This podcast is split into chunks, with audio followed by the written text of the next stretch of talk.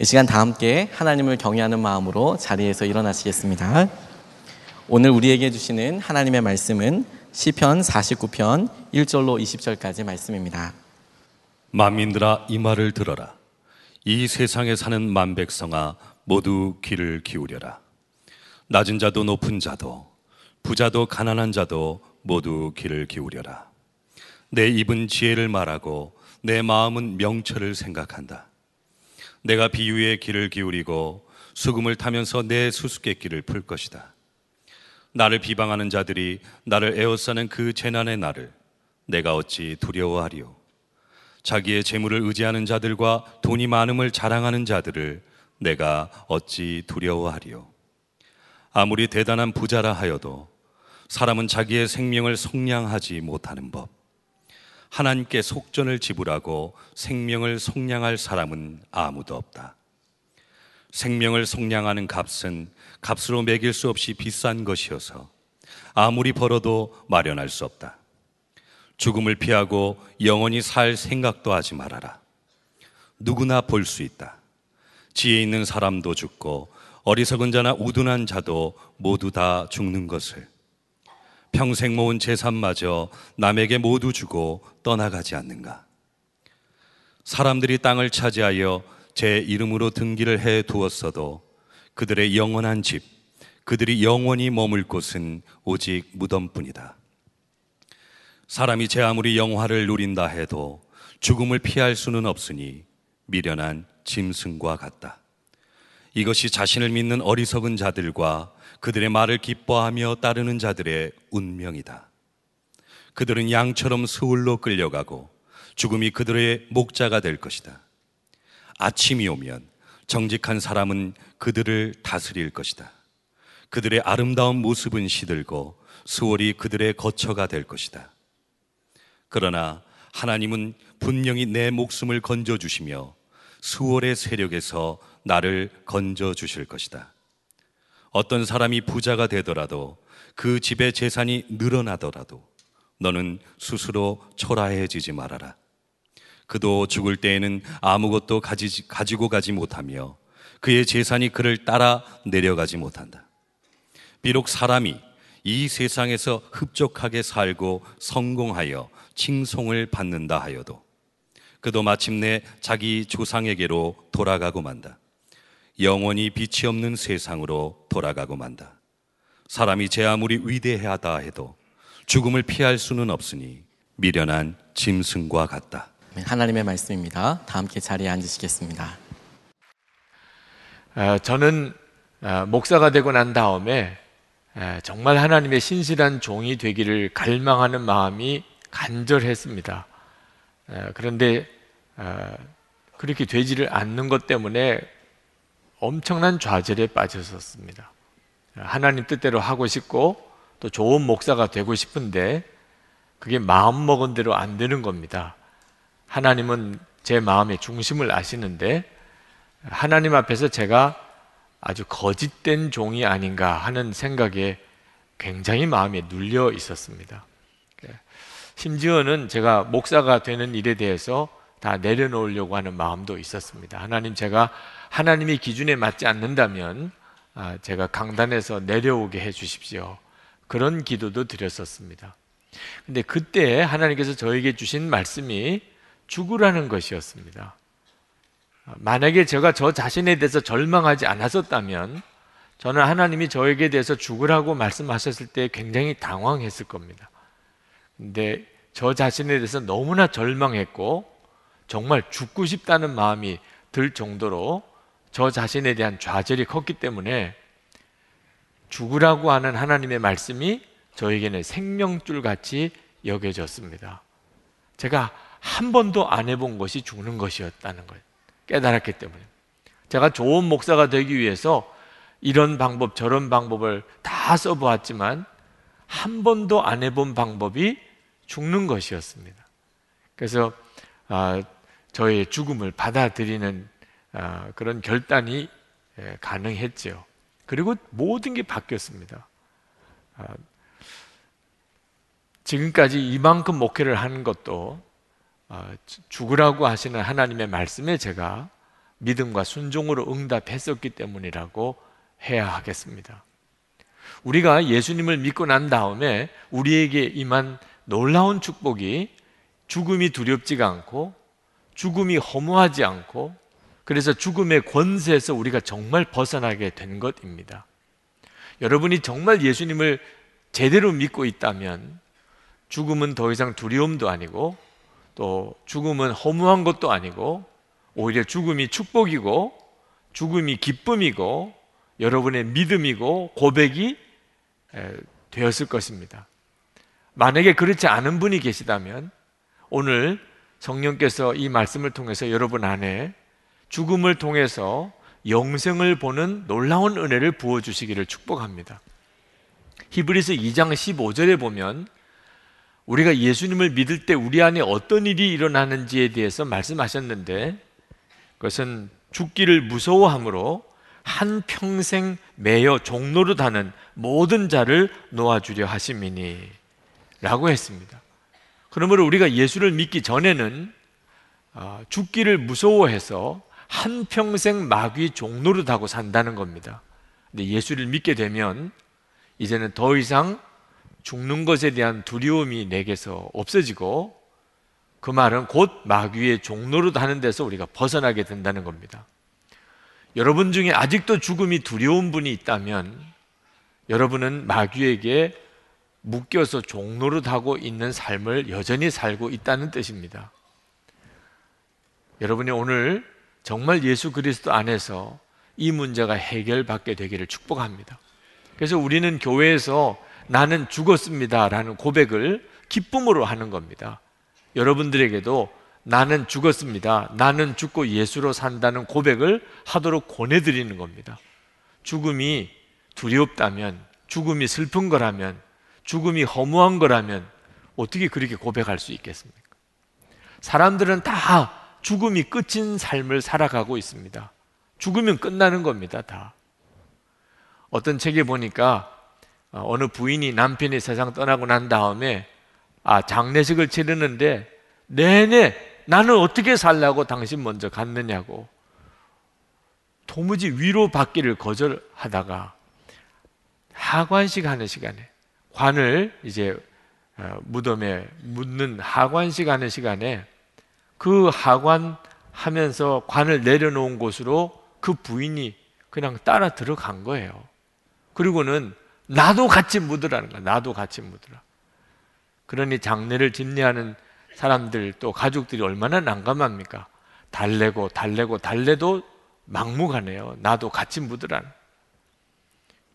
나중에는 결국은 그 장례를 집례하는 사람이 그 일하는 일꾼들에게 묻으라고 그랬어요. 네. 그래서 일꾼들이 눈치를 보다가 진짜 그러라 그러니까 흙을 퍼서 무덤에다가 이렇게 뿌리기 시작하니까 그때 나왔다는 거 있잖아요. 사람이 다 죽으면 두려워합니다. 죽으면 모든 게 끝이니까. 아무리 돈을 많이 번 부자라도, 아무리 권력이 있는 사람이라도 죽으면 다 끝납니다. 이 시편 49편에서 시편 기자는 자기는 죽으면 끝나는 사람, 아무리 부자라도, 아무리 권력자라도 죽으면 끝나는 사람은 자기는 무서워하지 않는다. 16절에 가서 보면은 아, 아무리 부자고 아무리 재산이 많이 모여도 그런 사람 보고 마음에 조금도 위축감을 갖지 마라. 그런 사람 부러워하고 그 사람들 앞에서 열등감 가질 필요도 없다. 왜? 불쌍한 사람이니까. 죽으면 끝나는 사람은 불쌍한 사람이라는. 7절부터 읽어보면 아무리 대단한 부자라 하여도 9절에 죽음을 피하고 영원히 살 생각도 하지 말아라. 10절에 평생 모은 재산마저 남에게 모두 주고 떠나가지 않는가. 11절에 사람들이 땅을 차지하여 제 이름으로 등기를 해 두었어도 그들의 영원한 집, 그들이 영원히 머물 곳은 오직 무덤뿐이다. 그러면서 12절 또 20절에 아주 반복해서 중요한 말씀을 하는데 죽으면 끝나는 사람은 사실 짐승과 같다는 겁니다. 12절에 사람이 제 아무리 영화를 누린다 해도 죽음을 피할 수는 없으니 미련한 짐승과 같다. 그리고 끝에 20절에 사람이 제 아무리 위대하다 해도 죽음을 피할 수는 없으니 미련한 짐승과 같다. 여러분, 사람과 짐승이 무슨 차이가 있는 거지요? 죽음에 대한 두려움을 극복했느냐는 겁니다. 여전히 죽음에 매여 있고 죽으면 끝나는 존재는 사람인 것 같아도 결국은 동물 수준을 못 벗어난 거라는 겁니다. 우리가 사람인 것은 죽음으로 끝나지 않는 존재이기 때문에 사람인 것입니다. 우리가 예수님을 믿으면 비로소 그 은혜의 눈이 뜨입니다. 예수님을 믿지 않으면 도무지 알 수가 없는 겁니다. 죽음이 두려운 게 아닙니다. 죽으면 다 끝나게 될 재산, 권력, 성공, 그거에 평생 매여 사는 게 두려운 거죠. 결국은 죽게 될 사람을 무서워하고 또 부러워하고 사는 게 그게 부끄러운 겁니다. 이런 사람이 어떤 사람이 그런 사람인가? 13절에 자기 자신을 믿고 사는 사람이라고 그랬습니다. 이것이 자신을 믿는 어리석은 자들과 그들의 말을 기뻐하며 따르는 자들의 운명이다. 사람이 왜 자기 자신을 믿고 삽니까? 그 이상 믿을 대상이 없으니까. 하나님은 보이지도 않는데 어떻게 믿느냐는 거예요. 그러나 15절에 보면 하나님을 믿는 자의 고백은 완전히 다른 고백이 나옵니다. 그러나 하나님은 분명히 내 목숨을 건져 주시며 스월의 세력에서 나를 건져 주실 것이다. 하나님을 믿는 사람에게는 죽음은 전혀 다른 문제가 됩니다. 죽으면 끝인가? 아닙니다. 죽음이 시작입니다. 죽음을 통해서 영생을 보게 됩니다. 우리는 결코 지옥으로 끝나는 존재가 아닙니다. 이 시편 기자가 이 죽음에 대한 비밀에 대하여 그가 눈이 뜨이고 난 다음에 이것을 전하고 싶은 간절한 마음으로 이 시편을 썼습니다. 1절, 2절을 보면 만민들아 이 말을 들어라. 2절에 보면 낮은 자도 높은 자도 부자도 가난한 자도 모두 귀를 기울여라. 정말 들어야 할 진리라는 겁니다. 오늘 우리에게도 마찬가지입니다. 오늘 여러분들이 오늘 이 말씀을 읽고 들으면서 여러분들 안에 십자가의 복음, 예수 그리스도로 인한 놀라운 생명의 역사, 죽음을 통하여 영생을 보는 눈이 열리게 되기를 축복합니다. 여러분, 죽음이 축복이 될 수 있다는 것, 이건 정말 이해하기가 어려운 말씀이지만, 그러나 하나님의 말씀이 그것을 깨닫게 해 주십니다. 우리에게는 두 생명이 있는 겁니다. 한 생명은 육체의 생명이고 하나는 영의 생명, 영생입니다. 하나님이 우리를 창조하실 때 그렇게 창조하셨어요. 우리를 흙으로 육신을 빚으시고 그리고 하나님께서 우리 안에 성령을 보내 주셨습니다. 그 성령은 영원한 생명이신 거죠. 그런데 아, 우리가 죄를 짓게 되면서 아담과 하와가 선악과를 따먹게 되면서 이 영원한 생명을 잃어버렸습니다. 하나님께서 성령을 거두어 가셨기 때문에. 그래서 우리는 육신으로는 산자지만 영으로는 죽은 자가 되었습니다. 그리고 우리의 운명은 죽음으로 끝나는 겁니다. 죽고 난 다음에는 영원한 지옥입니다. 영원한 죽음이죠.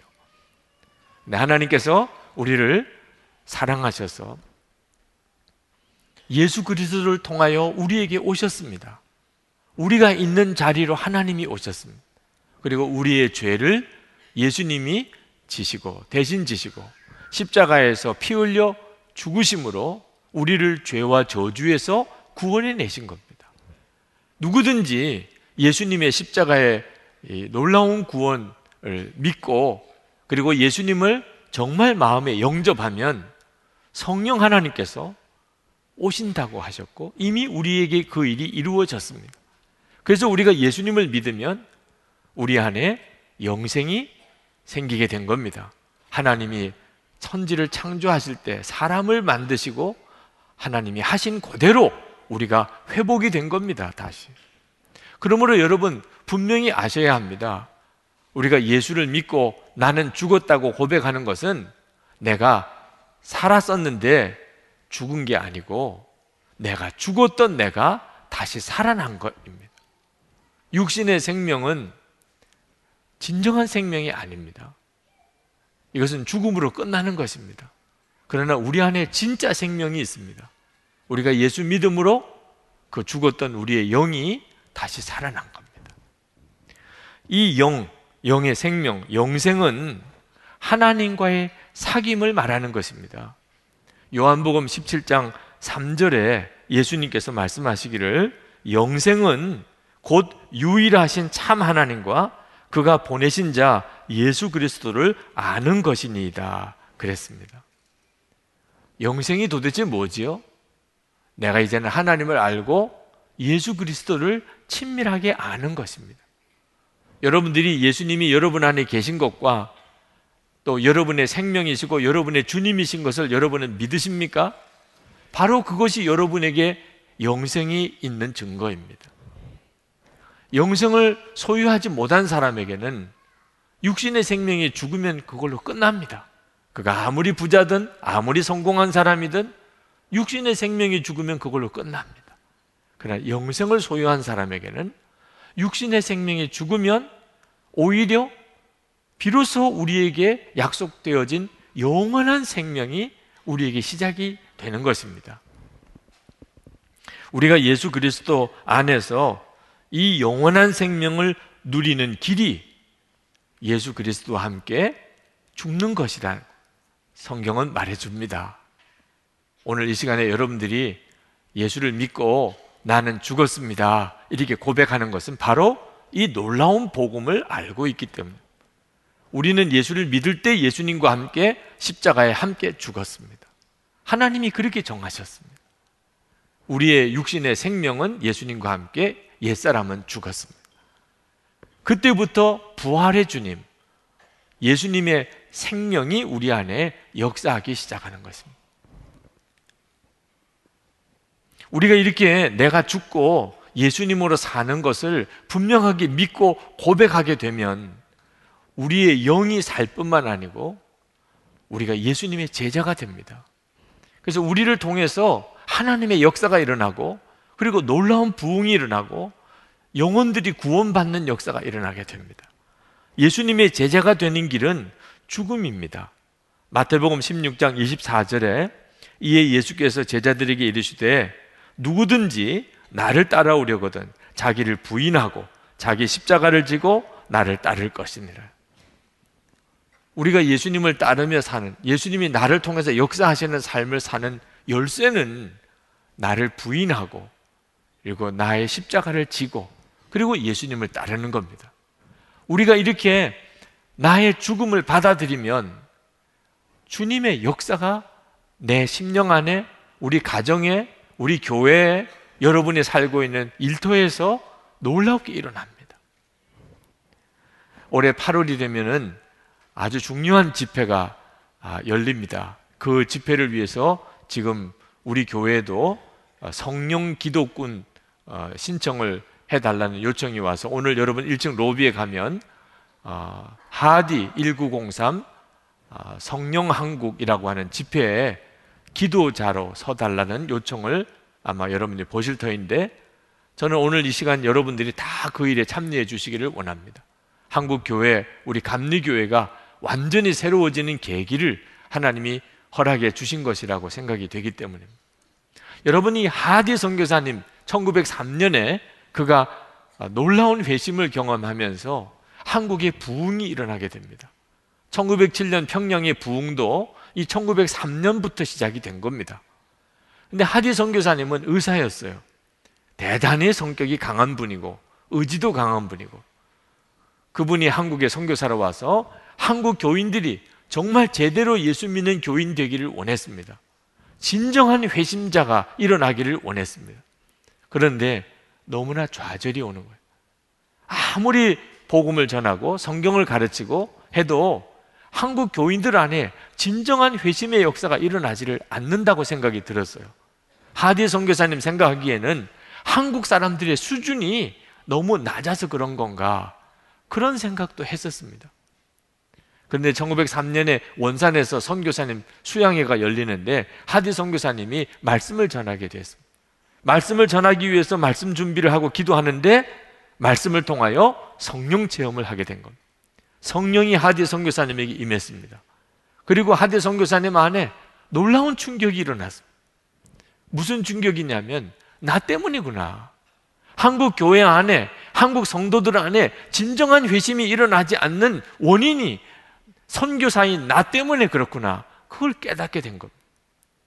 하디 선교사님이 깨닫고 회개한 것은 한국 교인들을 복음을 전하고 회심시키고 진정한 그리스도인이 되게 하는 것은 성령님의 역사인데 전적으로 성령님만이 하실 수 있는 역사인데 자기 노력으로 자기 열심으로 그렇게 자기가 해왔다는 것을 깨달은 거죠. 성령님을 진짜 의지하지 않았구나. 통렬한 아, 회개가 일어났습니다. 근데 성령님께서는 하디 목사님에게 회개를 주신 것뿐만 아니고 그것을 선교사님들에게 한국 교인들 앞에서 공개적으로 고백하라고 말씀하셨습니다. 이렇게 썼습니다. 성령이 내게 오셨을 때 성령의 첫 번째 요구는 내 교인들 앞에서 내 과거의 실패와 그 원인을 자백하라는 것이었다. 이것은 매우 고통스럽고 수치스러운 경험이었다. 하디 선교사님은 대단히 자존심이 강하고 성격도 강하고 그리고 아주 강직한 선교사님이셨어요. 근데 한국 교인들 앞에서 내가 죄인이고 나 때문이고 내 잘못 때문이라는 고백을 하는 것은 그것은 하디 선교사님에게는 죽음과도 같았던 것입니다. 그런데 하디 선교사님은 그 일에 순종을 합니다. 선교사님들 앞에서 그리고 한국 교인들 앞에서 내가 교만했고 강팍했고 믿음이 부족한 연고로 부흥이 일어나지 않았고 진정한 회심의 열매가 맺을 수가 없었습니다. 제가 죄인입니다. 눈물로 고백합니다. 그리고는 성령께서 그 선교사님들과 한국 교인들 안에 놀라웠게 일하시기 시작했습니다. 한 사람이 정말 죽으니까 자기의 자존심, 자기 자아에서 정말 죽음으로 처리되니까 그 다음에는 엄청난 열매가 맺어지게 되더라 그 말입니다. 여러분 예수 그리스도 안에서 되어지는 모든 일이 이와 같습니다.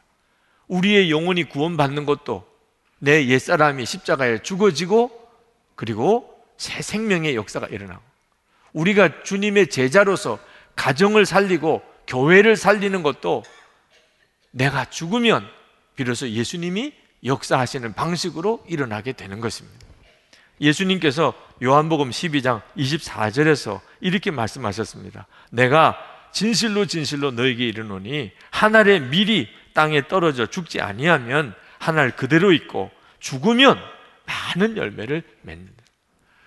여러분 예수님께서 우리에게 우리가 이 세상에 살아가는 동안에 하나님의 역사를 이루는 일을 어떻게 감당하는지에 대해서 너무나도 간단하고 잊어버릴 수도 없을 만큼 분명하게 우리에게 가르쳐 주셨습니다. 그것은 우리가 하나님의 미랄처럼 죽으면 그 다음엔 많은 열매가 맺어질 거예요. 우리가 죽지 않으면 그러면 하나님 그대로 있을 것이라는 것입니다. 여러분, 지금 집에서나 또는 직장에서나 교회에서나 많은 그리스도인들이 여전히 혼자입니다. 죽지 않은 씨앗처럼. 자기 혼자입니다. 자기 자신으로 인해서 무슨 열매가 많이 맺어지는 것을 못 보고 있습니다. 이유는 뭐지요? 그가 죽지 않고 있기 때문입니다.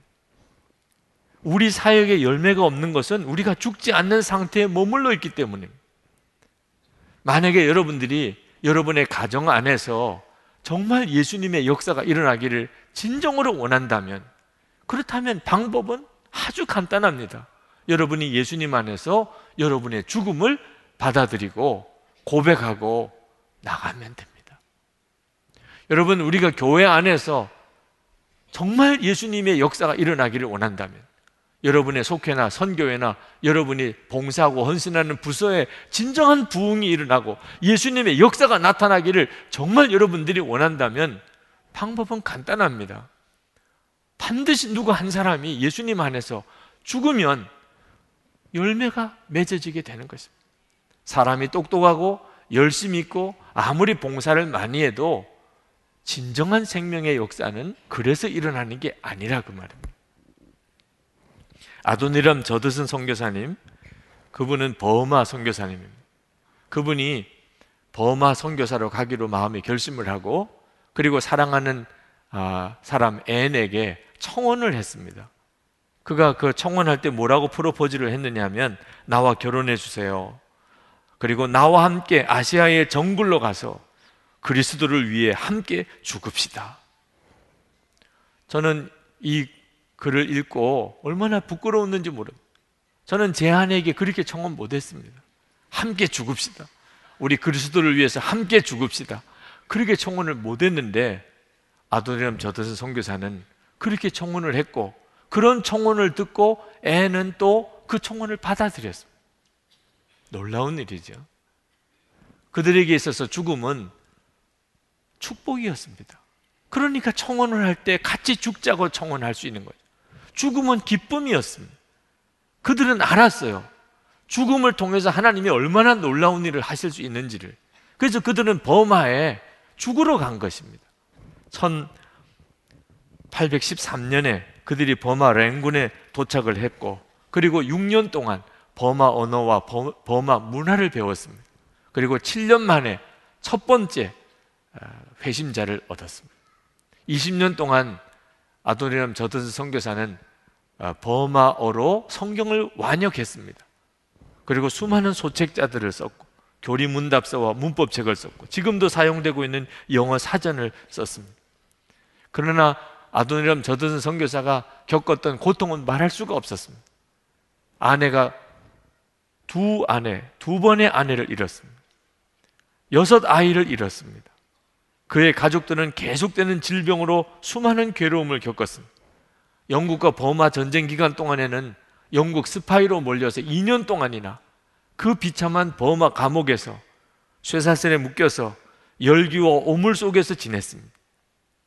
그리고 37년 동안 그렇게 사역하는 동안 고향인 미국에는 단 한 번밖에는 가보지 못했습니다.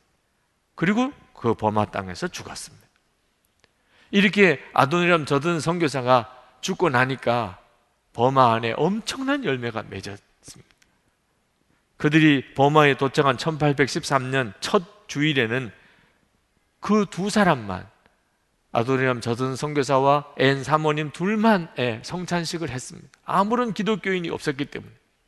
그러나 그들이 37년 뒤에 세상을 떠났을 때 1850년에는 63개의 교회 그리고 7천 명의 교인이 있었습니다.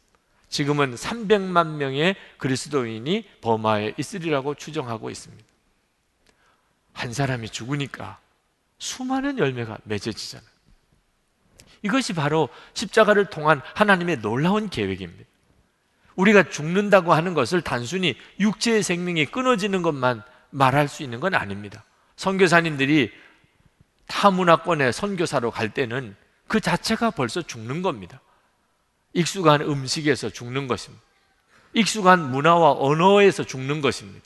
사랑하는 가족과 형제들을 떠나야 되는 것에서 그들은 죽는 것입니다. 자기들이 개인적인 야망 을다 포기하고 아주 소수의 인원들을 평생 섬기면서 살아야 되는 그 자체가 그들에게 있어서는 죽는 것입니다. 그런데 이렇게 죽음을 통과하면 수많은 열매들을 하나님은 맺으시는 것입니다.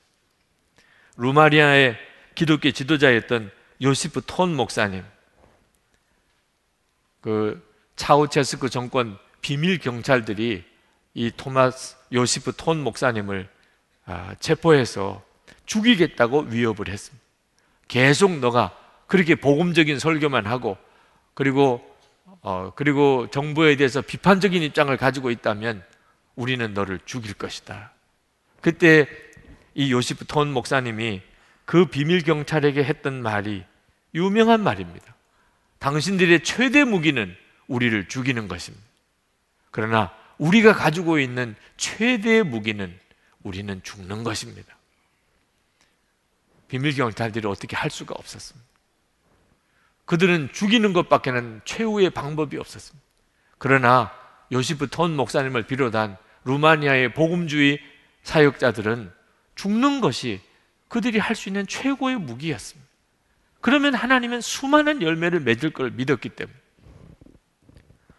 여러분, 우리는 죽음을 두려워하지 않습니다. 예수 그리스도를 믿고 난 다음부터 더 이상 우리의 육신이 죽는 것에 대해서 더 이상 연연하지 않습니다. 영원한 생명을 알았기 때문에. 그리고 이것은 우리 자신의 심령만 바꾸는 게 아니고 이것은 우리가 섬기는 모든 영역에 하나님의 역사를 일으키는 하나님의 방법입니다. 가정을 변화시키고 교회를 부흥시키고 민족을 새롭게 하는 놀라운 하나님의 방법입니다. 저는 이 설교를 준비하면서 정말 가슴이 터질 것 같았어요. 하나님이 주시는 이 말씀을 어떻게 설교로 담아 풀어낼 수 있을까? 주님의 마음은 너무너무 간절한데 저에게 주일에 주어진 시간은 너무나 짧아요. 주님이 저에게 주시는 말씀이 핵심이 무엇인가? 또 기도하고 또 기도하면서 보니까 간단해요. 더 이상 죽음을 두려워하지 말고, 죽음을 슬퍼하지 말고, 죽음을 허무하다고 생각하지 말고, 평생 죽음이 무서워서 마귀에게 종로로 다는 그런 삶을 제발 살지 말고, 인생은 너무 짧고, 너무 귀하다. 한 번밖에 없는 생애인데, 어떻게 죽음의 두려움 때문에 마귀에게 종로로 다면서 그렇게 한평생을 허비하냐 말. 이제는 죽음이 축복인 것을 알아라. 죽으면 하나님의 역사가 비로소 나타난 우리의 심령에는 영생의 축복이 고 우리의 가정에는 가정 구원이 일어나고 우리가 섬기는 교회는 교회 부흥이 있고 우리 민족이 새로워지는 이 엄청난 역사가 우리가 예수 그리스도 안에서 죽었다는 사실을 믿을 때 온다는 것입니다. 여러분, 나는 죽었습니다. 이렇게 고백하고 사는 것은 우리 눈앞에 있는 어떤 장벽도 다 무너지게 만듭니다. 우리가 살다 보면 특히 믿음으로 사는 사람들에게는 수도 없는 장벽이 우리에게 다가옵니다. 그러나 예수님께서 베드로에게 물 위를 걸어 오라고 말씀하실 때 베드로는 도대체 자기가 어떻게 물 위를 걸을 수 있는지 방법도 없었고 또 그만한 능력도 없었지만 주님이 오라고 하시는 것 하나만 의지해서 그는 물 위를 걸었지 않습니까? 우리가 죽지 않은 사람은 주님이 아무리 오라고 하셔도 못 걷습니다. 내 생각과 내 계획에 안 맞고 이해가 잘 되지 않으면 주님이 오라고 하시는 것이 분명해도 그 길을 갈 수가 없습니다. 그럼 아무 역사가 일어나지 않는 거죠. 제가 이번 호주 집회를 맨 마지막에 골드코스트라는 곳에서 이틀을 머물렀는데 그 목사님 한, 목사님께서 저를 그 골드코스트 뒤쪽에 있는 산에 산장으로 저를 아, 저를 데리고 갔습니다. 아침에 해변가에 있는 호텔에서 그 목사님의 차를 타고 그리고 그 산장 있는 쪽을 향해 가는데 큰 산이 가로막혀 있었습니다. 마운틴 템버린이라고 하는 유명한 산이었습니다. 그 산을 향하여 가면서 과연 이 산을 통과할 수 있을까? 이렇게 보기에는 막막해 보이는 겁니다.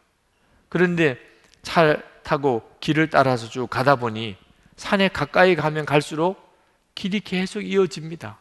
그러다가 어느덧 그 산을 관통해서 그 산을 지나갔습니다. 운전에 가시는 목사님 옆에서 그 앞에 펼쳐지는 장면을 보면서 신기한 생각이 들었습니다. 눈앞에 큰 산이 펼쳐져 있었는데 어느덧 산을 관통해 지나간 겁니다.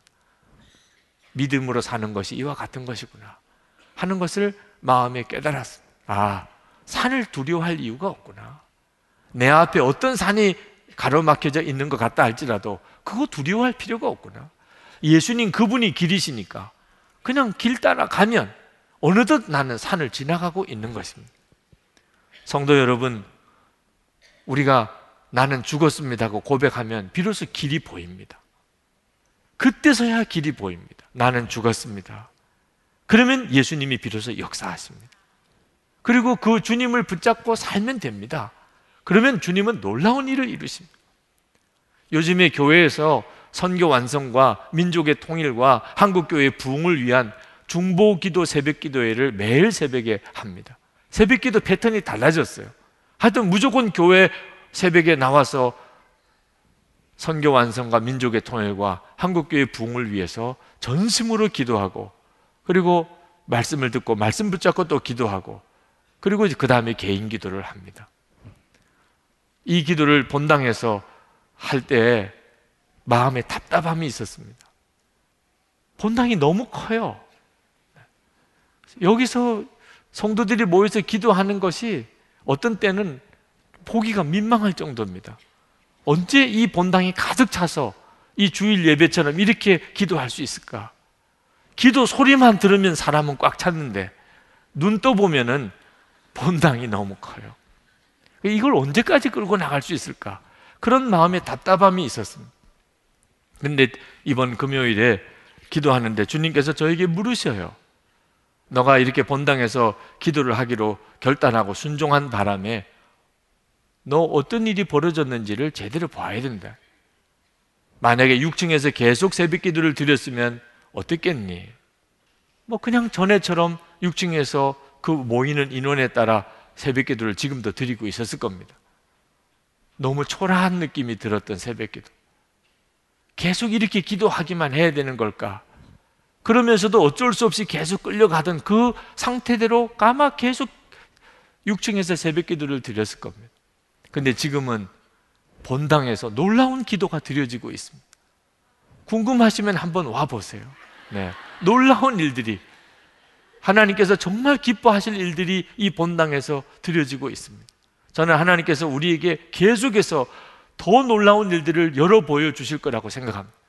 선교 완성을 위해 민족의 통일을 위해 한국교회 진정한 부흥을 위해서 무엇보다도 먼저 한 30번 전 교인들이 모여서 간절히 기도하는 그 속에서 하나님은 그 비밀을 열어 주실 것이라고 믿습니다. 믿음으로 순종하고 나가면 그러면 놀라운 하나님의 역사들이 벌어지고 있는 것입니다. 우리 안에는 죽음과 생명이 함께 있습니다. 우리가 죽으면 예수님이 드러나시고 역사하십니다. 고린도후서 4장 10절에 우리가 항상 예수의 죽음을 몸에 짊어짐은 예수의 생명이 또한 우리 몸에 나타나게 하려 함이라. 우리 살아있는 자가 항상 예수를 위하여 죽음에 넘겨짐은 예수의 생명이 또한 우리 죽을 육체에 나타나게 하려 합니다. 그러므로 사랑하는 성도 여러분, 우리가 할 일은 아무것도 없습니다. 내가 정말 예수님과 함께 이제는 정말 죽었다. 그 사실을 믿고 내가 죽었습니다. 고백하고 그리고 주님이 이끄시는 대로 나가는 겁니다. 그러면 주님은 반드시 역사하신다 그랬습니다. 주님이 역사하시는 것을 우리 자신과 우리 가정과 교회와 또 이 민족 가운데 반드시 보게 된다 그 말이에요. 여러분 죽는 것이 아직도 두렵습니까? 하나님께서 보여주신 영생의 영광을 여러분이 주목해 보셔야 됩니다. 이미 우리 가운데 하나님은 영생이 얼마나 놀라운 것인가를 우리에게 다 열어 보여주고 있습니다. 막연한 것이 아닙니다. 죽고 난 다음에 천국 가서나 볼 수 있는 게 아닙니다. 지금 우리는 이미 그 새 생명의 놀라운 영광을 다 경험하고 있습니다. 여러분, 이 땅에서 우리가 예배를 이렇게 드릴 때 우리의 마음 속에, 야, 너무나 놀랍구나. 하나님, 주님의 은혜에 너무 감사합니다. 우리가 이 땅에서 드리는 예배를 드릴 때도 은혜에 대해서 깨닫고 하나님이 역사하시는 것에서 감격하고 그러는 때가 있지 않습니까? 이 땅에서도 이런 은혜를 경험하고 된다면 우리가 이제는 정말 하나님 앞에 서서 하나님 앞에서 예배 드릴 때는 도대체 우리는 어떤 은혜를 경험하겠습니까? 상상이 안 될 정도의 은혜가 아니겠습니까? 여러분 이따금 성경책을 펼쳐서 읽다가 성경의 말씀 속에서 하나님의 역사를 경험하고 성경의 말씀 속에서 여러분의 문제에 대한 답을 깨닫고 성경의 말씀을 읽다가 여러분의 심령이 시원해지는 경험을 하고 때때로 성경을 읽다가 그 성경을 끌어안고 울어본 적이 여러분에게도 있지 않습니까? 우리가 이 땅에서 이 성경을 읽으면서도 이 정도의 은혜를 받는다면 모든 진리가 다 밝혀지는 하나님 앞에 섰을 때 그때 우리의 심령은 얼마나 놀랐겠냐. 모든 진리가 다, 다 밝혀졌어요. 그 하나님의 나라에서 우리가 경험하는 은혜는 얼마나 놀라운 것이겠느냐. 이따금 해가 뜰 때 또는 해가 질 때 그때 그 광경을 바라보면서 야, 너무 아름답다. 너무 좋다. 그런 느낌을 받을 때도 있잖아요. 그래서 일부러 일출을 보러 가기도 하고 또는 일몰을 보러 가기도 하지 않습니까? 그렇다면 새 하늘과 새 땅이 임할 때 그 영광을 바라볼 때는 어떻게 했냐 말입니다. 이 세상에서 해가 지고 뜨는 거 보고도 그 정도의 감동이 온다면 새 하늘과 새 땅이 열릴 때 그때 그 감동을 어떻게 했냐 말이에요. 베드로전서 1장 8절에 예수를 너희가 보지 못하였으나 사랑하는도다. 이제도 보지 못하나 믿고 말할 수 없는 영광스러운 즐거움으로 기뻐하니. 우리는 지금 솔직히 예수님을 눈으로 보지 못합니다. 그러나 우리는 믿습니다. 그리고 사랑합니다. 그러면서 말할 수 없는 즐거움으로 기뻐합니다.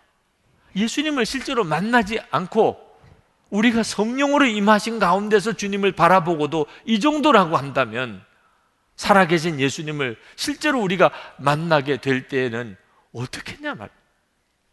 우리가 지금 이렇게 예수님을 아는 이 상태에서도 우리가 예수님을 사랑하고 그리고 말할 수 없는 영광스러운 즐거움으로 기뻐한다면 진짜 진짜 주님을 눈으로 보게 될 때는 어떻게 했냐 말이에요. 이게 바로 영생의 영광입니다. 우리는 이미 다 경험하고 있습니다. 하나님은 그 영광을 우리에게 다 열어 보여주고 있습니다. 그러면서 우리를 초청하시는 것입니다. 나는 죽었습니다. 더 이상 내가 육신의 생명의 그 영광을 구할 게 없습니다. 하나님이 내게 재산을 주시면 재산으로 주의 일을 하라는 것이고 하나님이 나에게 성공하게 하시면 그 성공을 통해 하나님 영광 위에 살라는 것일 뿐이지 더 이상 이 세상의 재산이나 또는 명예나 또는 권세가 우리의 목적이 아닙니다. 비교가 안 되는 것이에요. 하나님이 우리에게 열어 보여주신 영광에 비하면, 영생의 영광에 비하면 아무것도 아닌 것입니다. 오늘 여러분 안에 죽음을 통하여 하나님이 열어주신 그 영생의 영광을 바라보는 눈들이 열리게 되기를 축복합니다.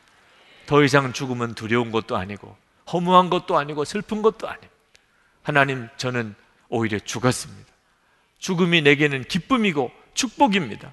주님, 생명으로 저에게 역사하소서. 제가 예수님 죽음을 제가 짊어지겠습니다. 나도 주님과 함께 죽었습니다. 제 주님이 나를 통해 일하소서. 우리의 가족들에게, 우리 교회 교우들 안에, 우리가 일하는 일터에서 내가 정말 썩어지는 하나의 미랄이 되게 주님 역사해 주옵소서. 오늘 성찬을 받습니다. 성찬은 예수님과 연합하는 놀라운 은혜의 시간. 그러나 내가 죽었다는 고백이 없이 성찬을 받는 사람들은 그냥 예식에만 참석하는 거죠.